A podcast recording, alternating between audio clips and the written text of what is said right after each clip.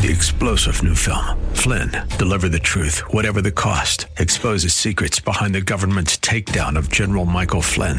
Flynn knew what the intel world had been up to. He ordered the first audit of the use of contractors. This set off alarm bells. He told the truth. He was the most dangerous person for Donald Trump to hire. They had to get rid of Flynn.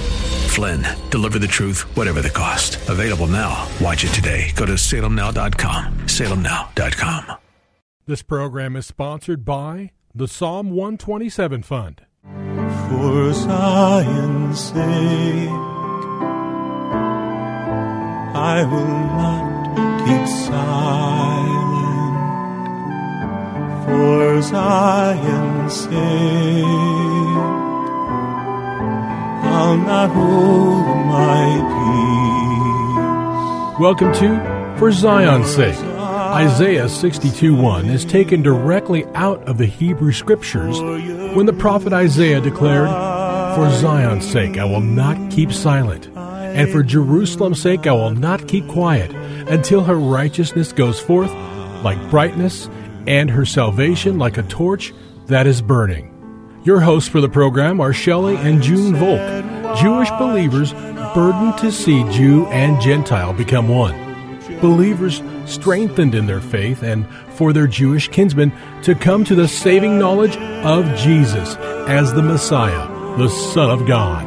Bless the Lord and welcome to For Zion's Sake. Thank you for joining us. We're the Volks. My name is Shelley. And my name is June. Hi, everyone. It's a privilege to be with you as we conclude this week of teaching. And the teaching is centered on the second of the fall feasts, specifically the Day of Atonement.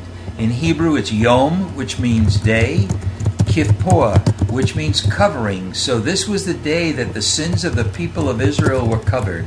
I encourage you to read through Leviticus chapter 23, which speaks of all the fall feasts, and in particular regarding Yom Kippur, chapter 16 in the book of Leviticus.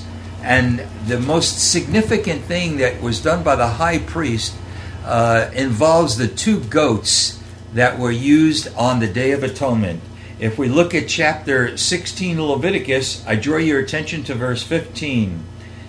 Then he, meaning the priest, shall slaughter the goat of the sin offering, which is for the people, and bring its blood inside the veil, and do with its blood as he did with the blood of the bull, and sprinkle it on the mercy seat and in front of the mercy seat.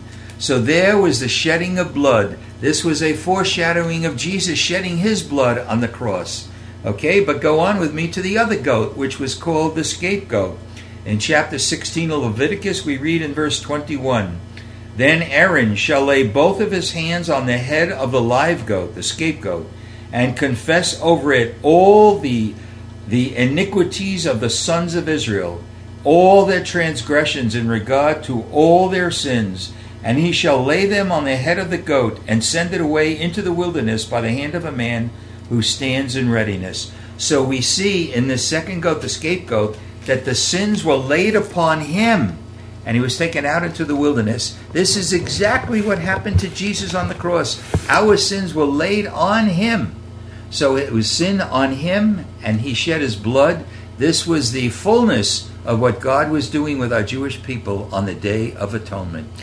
And a scarlet ribbon was put around the scapegoat's neck. And as Aaron released the goat into the wilderness, the scarlet ribbon would turn white, which was a sign to Aaron and the people of Israel that God accepted that atonement for their sin through the shedding of the blood of the other goat. But after Jesus went to the cross and died for us, that ribbon that was put around the goat's neck never turned white again. So Jesus was our atonement for our sin, our transgression, and our iniquity. We also read from Psalm 32, the first two verses, which says, How blessed is he whose transgression is forgiven, whose sin is covered. How blessed is the man to whom the Lord does not impute iniquity, and in whose spirit there is no deceit. Junie, as I read it, you know what? I think that if those things are still in us, our spirits are going to be deceived. We won't have the clarity that we need if we're still walking in those things. And you know, Shelley, we went through Isaiah 53, certain verses, to see. Isaiah 53 really shows a picture of the Messiah to come. And I know our rabbis believe that it is also about Israel. And to a certain point, Israel has suffered for being God's people, but also for their sin. And Jesus never sinned. So if we look at these verses, beginning with Isaiah 53, verse 5, he was wounded for our transgressions. He was bruised for our iniquities. Verse 6 says, the Lord laid on him the iniquity of us all. Verse 10 says, when then shall make its soul an offering for sin. Jesus' soul was an offering for our sin. And verse 11 says, for he shall bear their iniquities. And verse 12 says, he bare the sin of many and made intercession for the transgressors. So we see what a picture the Lord presented by the use of the high priest on the holy, in the Holy of Holies. The only day the priest could commune with God in the Holy of Holies. It was a very, very sacred time. But the problem is, it had to be done every year. So this was a foreshadowing of what Jesus was going to accomplish. Forever. Forever. A once and for all sacrifice. In Exodus 34, 6 and 7, we read, the Lord God, compassionate and gracious, slow to anger and abounding in loving kindness and truth, who keeps loving kindness for thousands, who forgives iniquity, transgression, and sin. So this was a very, very significant day for our Jewish people. And one day when Israel shall come to the fullness that God is calling them to and fulfill their destiny to be a nation that will bless all other nations, there will be the completion of the Day of Atonement when our chosen people, our kinsmen, will look upon him whom they have pierced and mourn for him as an only son. A spirit of supplication will be poured out on our Jewish people, and they will then become a blessing to the entire world. So we're living in very exciting times, June, and we have to come to that understanding. In Jeremiah 50, verse 20, it says, in those days and at that time, declares the Lord, search will be made for the iniquity of Israel, but there will be none, and for the sins of Judah, but they will not be found.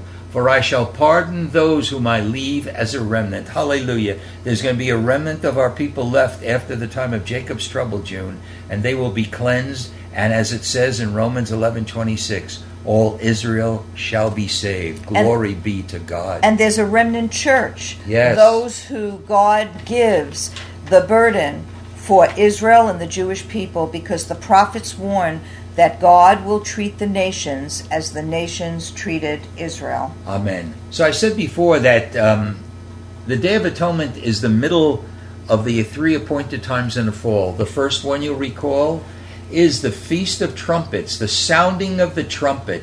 And really, Junie, I believe now that there is a trumpet sound going forth from the Lord, because we are in the final stages of this last age. And it's also known in Hebrew as Rosh Hashanah, which is the head, right, and it is the beginning of a new year. You know, there's a verse, Junie, I think perhaps we could begin to close with it. In Deuteronomy chapter 1:6, it says, the Lord our God spoke to us at Horeb, saying, you have stayed or dwelt long enough at this mountain.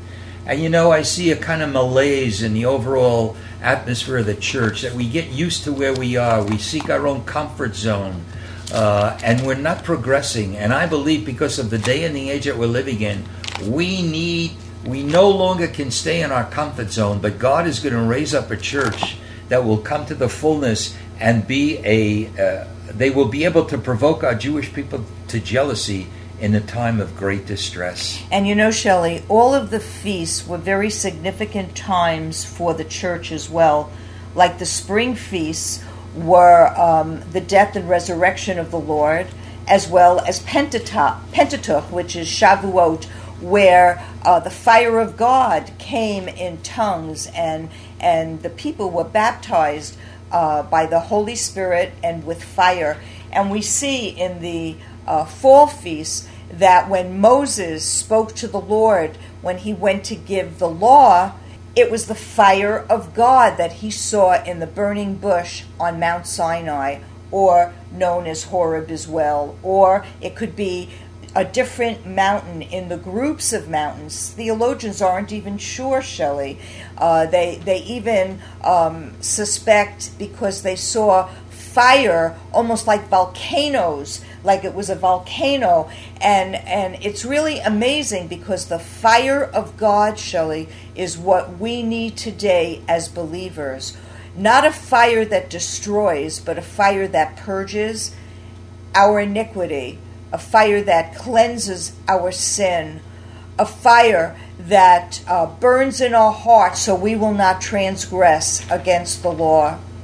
And so we see, Shelley, transgressing against the law, or I should say the Lord, because when we sin against God. So the fire of God is very significant in this time of year. And we know, Shelley, with the sacrifice, which cannot be given today, we need to remember the fire of God, the burnt offering that Jesus was for us. And you know, there's a real progression, Junie, in the feast. You refer to Passover. That's really the first major feast.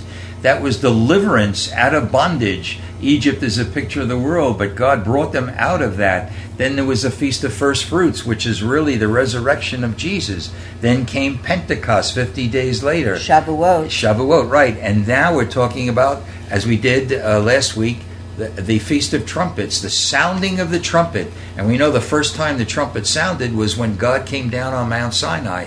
And we know the last trumpet sound is going to declare to the world that the Lord himself comes back to earth. So it's a preparation, and then we have the preparation, so we have to have that atonement for our sins to prepare us for what comes after this. And what's the last and final appointed time of the Lord? It's the Feast of Tabernacles, a great ingathering. This is the time when Jew and Gentile become truly one new man in the Messiah. Junie, incidentally, it says that all nations in the kingdom of God in the millennial reign will be called to come up and worship the Lord in Israel, in Jerusalem, on the Feast of Tabernacles. And you know, Shelley, if we go to Psalm 51, we know when Jesus returns, he will be the greater David and sit on the throne of David. But he cried out, David, in Psalm 51, "Create in me a clean heart, O God, and renew a steadfast spirit within me. Do not cast me away from your presence, and do not take your Holy Spirit from me. Restore unto me the joy of thy salvation, and sustain me with a willing spirit. Then I will teach transgressors your ways, and sinners will be converted to you." Hallelujah. Bless the Lord. Well, as is our tradition on Fridays, we like to identify ourselves with our Jewish kinsmen by reciting the Shema. Because of the Shabbat. Yes. And if you know it, say it along with us. Shema Yisrael, Adonai Eloheinu, Adonai Echad. Hear, O Israel, the Lord, our God, the Lord is one. Father, at this special time of the year, Lord, we pray for our Jewish kinsmen. Yes, Lord. Open their eyes. Lord, that they would see Jesus. Open their eyes, Lord. They would understand who you are and what they've done for him. Let them see in the foreshadowing as they go through the exercise of going into the synagogue and reading certain prayers, that there's something more needed, and that something more is that someone, the great Messiah, the Holy One of Israel, who died on the cross for their sins. We pray this in Jesus' name. Amen.